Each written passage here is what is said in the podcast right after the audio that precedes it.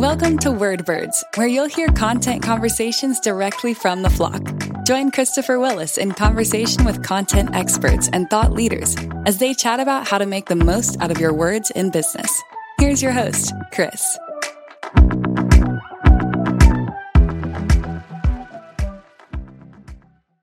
Hello, and welcome to Wordbirds, the show that's a birds of a feather conversation between people that care about words. Today on the show, we have Sheri McLeish. Sheri is the director of content strategy at a company called Merge. Merge is the blending of storytelling and technology to promote health, wealth, and happiness in the world.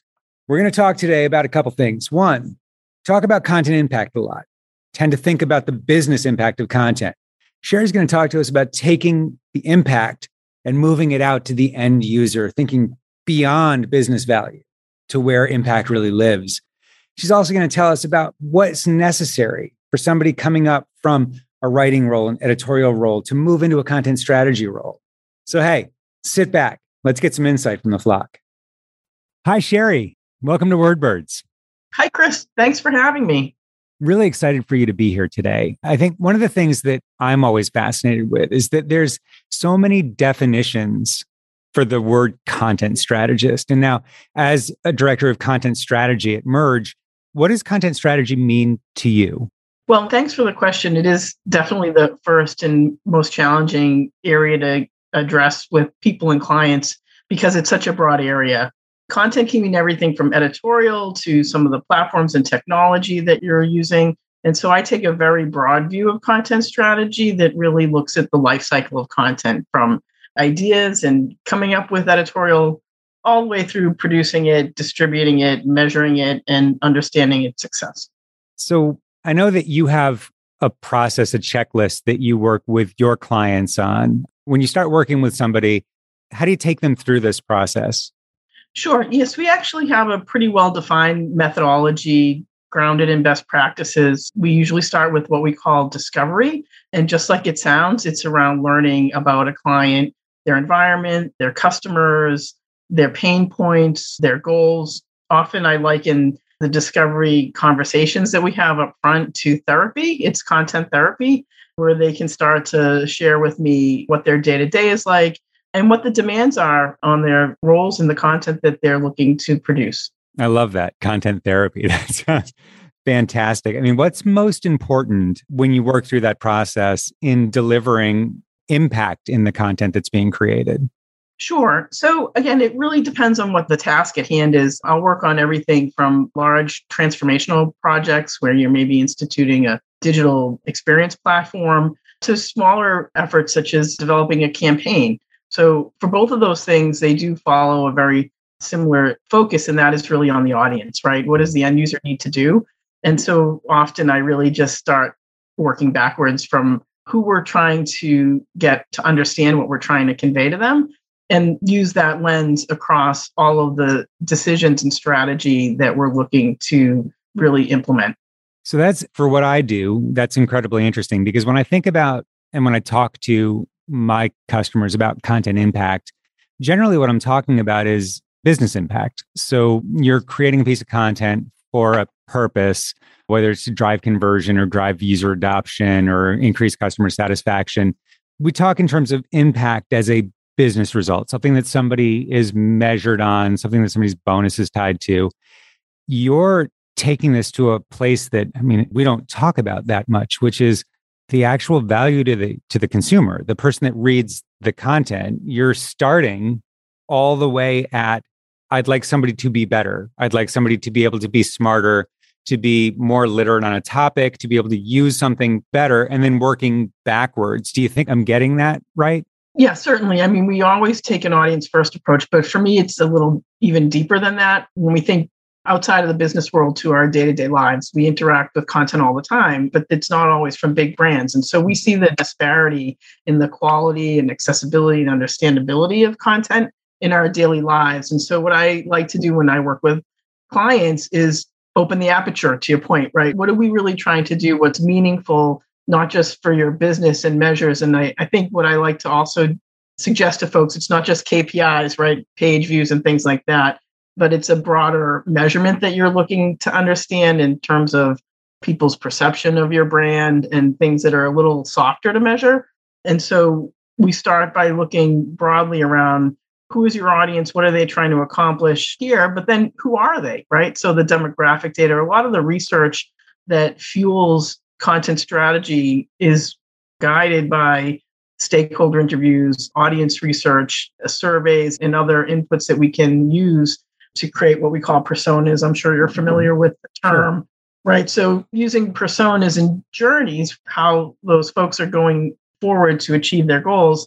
What a lot of organizations, I don't want to say they miss, but they forget about is what is the content that's going to be hitting these folks wherever they are in their journey. And so we really look here at Merge and certainly individually to bring together the audience needs and what they're doing and what would like them to do with getting the right type of content. That could be in the format, the channel, the messaging. So there's a variety of ways that we would be looking to make sure they can recognize, oh, this is for me, or this is helpful. And then again, enter that journey, follow the path to all the virtuous business success that we're looking for, but also to the success of that individual as they're looking to accomplish a task or learn something. So, I mean, I think that you would agree then if you think out here at the consumer, if you start there, the business results are going to come. They're going to follow. If you're creating content that works with your audiences, then all the things that you had intended from a business result, whether it's conversions or customer satisfaction or NPS scores, all that's going to come with it if you started further out and created the content that is audience centric. Yeah. And uh, there's no accounting for taste, but I think we see this in our consumer lives, right? The quality rises to the top. I mean, I think Rotten Tomatoes is a good example of a mm-hmm. reliable arbitrator. When you have people, uh, the content is there, it's good, it's a compelling story, it's going to be highly rated and viewed. The same goes for business content. If it's useful, solving or answering a question, then it's going to be used and it might be shared if you're lucky, right? It'll get some legs and move around to other people so that it gets even more exposure, which again, to your point, is a win for the business, right? Mm-hmm. Because we're now starting to seed and get more visibility and usefulness for folks discovering it elsewhere. I mean, it's altruism in the enterprise content world, essentially. You're thinking through the real needs, not just the business needs. I love that concept because, I mean, in a world where you could get, I mean, whether through technology or manually, that type of feedback from your audiences at scale and use that to come back and define your strategy you start to go from the strategy you create to the strategy you learn from your audiences. It goes from internal to audience defined. And I would think that if you have an audience defined content strategy, you're creating more valuable content both to the user and the business. Yeah. Yes. I would agree with that. And I would also say, in addition to the audience, one of the interesting things in my career is that I've always been at the forefront of emerging technology. So I don't want to date myself, but you know, I was around for when we converted a lot of things from print to digital. And then we saw the advent of mobile and social. And now we're seeing the introduction of AI and big data and things like this. So we'd like to look outside at the market as well, right? So it's understanding the audience and their needs, but what is the new way that we might be able to deliver or present content that's been accelerated or imagined by some of the technology advances? I mean, it's been an exciting career to be on the content side of things because at the end of the day, the message, again, and the value and the simplicity of what you're presenting is important. But a lot of the means by which you're able to deliver that or find people has changed dramatically. Absolutely. I mean, we're dealing in a world where there's AI and augmented reality and virtual reality. And there's a content need in all of that that I'm not sure. I mean, I don't have goggles to see these things, but I have to assume that there's a need for that. I think you have some experience in that area, right? I do. Yes, I have a little firsthand experience working in some of these emerging areas in AI and looking at how we can, for example, what we call removing the human in the loop, right? So a lot of times processes, if you want to schedule an appointment or do something, uh, you got to talk to somebody. So there's been a long march towards removing that human in the loop and letting systems talk to one another. And when we look at AI and how do we get that language and knowledge of all the people talking to their devices into a place where we can then distill it back so that there's greater comprehension on the consumer side. All those inputs still need guidance from the business side, right? So the technology doesn't do it itself. And so, what is interesting is to see the import of language and the care that people are taking with birds and how they're able to really just collect such volume. And again, its editorial skills, I think, are really important right now to marry that with the technology so that we can start to bring these disciplines together. That's really when we're most effective. Absolutely. Is to think about, yeah, how do people consume and understand information? And then how does this technology automate it? Because nobody has all the hundred scribes to be able to address everything. So we get scale through technology, and you still need that editorial eye to ensure it's understandable and accessible. So this is the guidance. So strategy, I think, is a great place to be when we start looking at how do we go forward with those types of innovations. It has to be because there's so many channels now. And I mean, alignment matters. Just take brand as a one thing that needs to be aligned across all of those channels. To your point, the editorial process, how do I ensure that I'm using the right clarity, consistency, and character across all of the delivery mechanisms that we use and tweaking them for those audiences so that I'm creating something that resonates using the channels that we care about. I mean, it's a big and never ending challenge. And it does start with the creation of a solid strategy and the ability to then manage and govern that strategy across the business. Yes, absolutely. And I've always stood on the three pillars of people, process, and technology. So we don't want to let technology wag the dog. So a lot of times I like to look at process, right? And that's a great place to start to find pain points and solve, right? By bringing in then the right sort of either knowledge roles or technology to make improvements there that ultimately can help drive reuse. I'm a big fan of reusing content.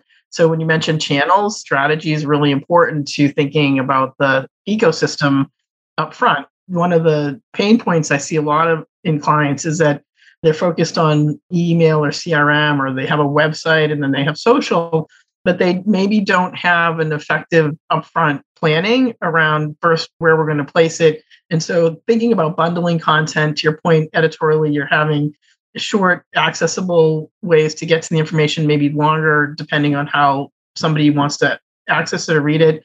Because what we don't have control over is how people are going to find and consume our content. We can only make it available as broadly and in the formats that we feel will be most relatable to the audience as we understand.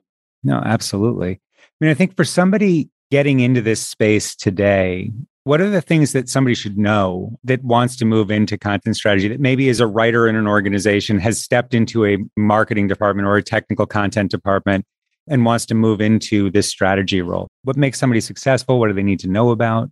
Yeah. So I don't know if I have all of these attributes, but I certainly look for them in the people I hire. So I think being really methodical and detail oriented remains at a top need, right? You need to be able to consume a lot of information, analyze it, and distill it. So the analysis and thinking is going to really be important as well. One of the things that maybe I think would really serve people well that young people might not always have coming up is that business experience. I have a little bit of a unique background in that I came up through sort of English and journalism, a more traditional editorial focused area, but then I was very interested in business and worked as an analyst. And so having understanding of business and the language of business is really important, not just for content strategists, but for other specialty domains. Because at the end of the day, you need to sell your ideas and talk to folks the way they're comfortable again right reaching your audience in a language and in a way that's going to resonate with them. And that i think really came through for me in my you know when i was an analyst at forrester and we like to distill things to senior level understandability right. which is very very important. You can always get into the details but if you lose them at the beginning then you've lost it. So i would say business understanding strong analytics obviously editorial skills writing organization and just being methodical and, and curious, I think is also important to be able to ask questions and explore. Yeah, I only see this as an area that will continue to grow. I mean, in my opinion, content really is the fuel that's running the enterprise right now. You can't do anything without it.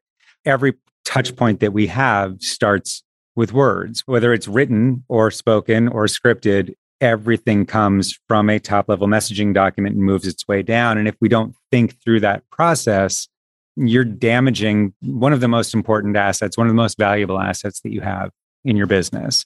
So I think that this continues to grow. I think this role continues to become more important. I see a, I have a vision that at some point there is a C level content owner across a business. It's still very siloed in most businesses, but there is a future state where somebody cares about everything in the organization that's written. And it doesn't exist today in many businesses, but it's going to. Mm-hmm. Yeah, and we're seeing a lot of like chief experience officers emerging as a role, for example. And so I think it ties into that where there's enough need to be thoughtful and collaborative around content and experience so that it can be, again, pulled off successfully. And there's a lot on the technology side as well. So I absolutely would agree with you. There's probably a, de- a need. And what we tend to see is organizations that are still in a, a digital production manager or they have uh, marketing roles like a product manager that may be actually working in content, but they necessarily didn't come up through a content area. They might not have the exact same skill set. So everybody's familiar with content and certainly has a point of view, but there's definitely level of knowledge that's going to be making the strategy that you develop more actionable right we hear that word a lot we want want to be actionable right been around for a while. And from the content side, we really need to think about that early because people also want a return on investment. That's really what they're talking about when they're talking about actionable is how can we save money or make money? And so it's good to come in early and look at basic hygiene. You know, we see from an SEO perspective, right? There's some cleanup, writing to your point, meta descriptions, all the sort of fundamentals, starting there and seeing what kind of lift you can get and then evolving to that place where you want to get, where you can be among the leaders or emerging or giving your audience the type of content experience that they desire because maybe they're encountering it as a consumer if you're in a, an industry that's not consumer brand for example. That's fantastic. So useful and so actionable to your point. If people are trying to find you and connect with you following listening to this and realizing that you're amazing do you have a linkedin or some way that people could contact you Sure. Yes, I'm on LinkedIn. People certainly do message me. So feel free if you had a question or wanted to further talk about what we can help you with at Merge. I'd be happy to hear from folks. Excellent. Sheri, thanks for being on the show. I know people are going to find this very valuable. And I kind of think that we'll be back at some point to talk about your Forrester experience because I'll bet there's a lot of really interesting things there. Thanks again for being on. All right. Thank you, Chris. Take care. Bye now.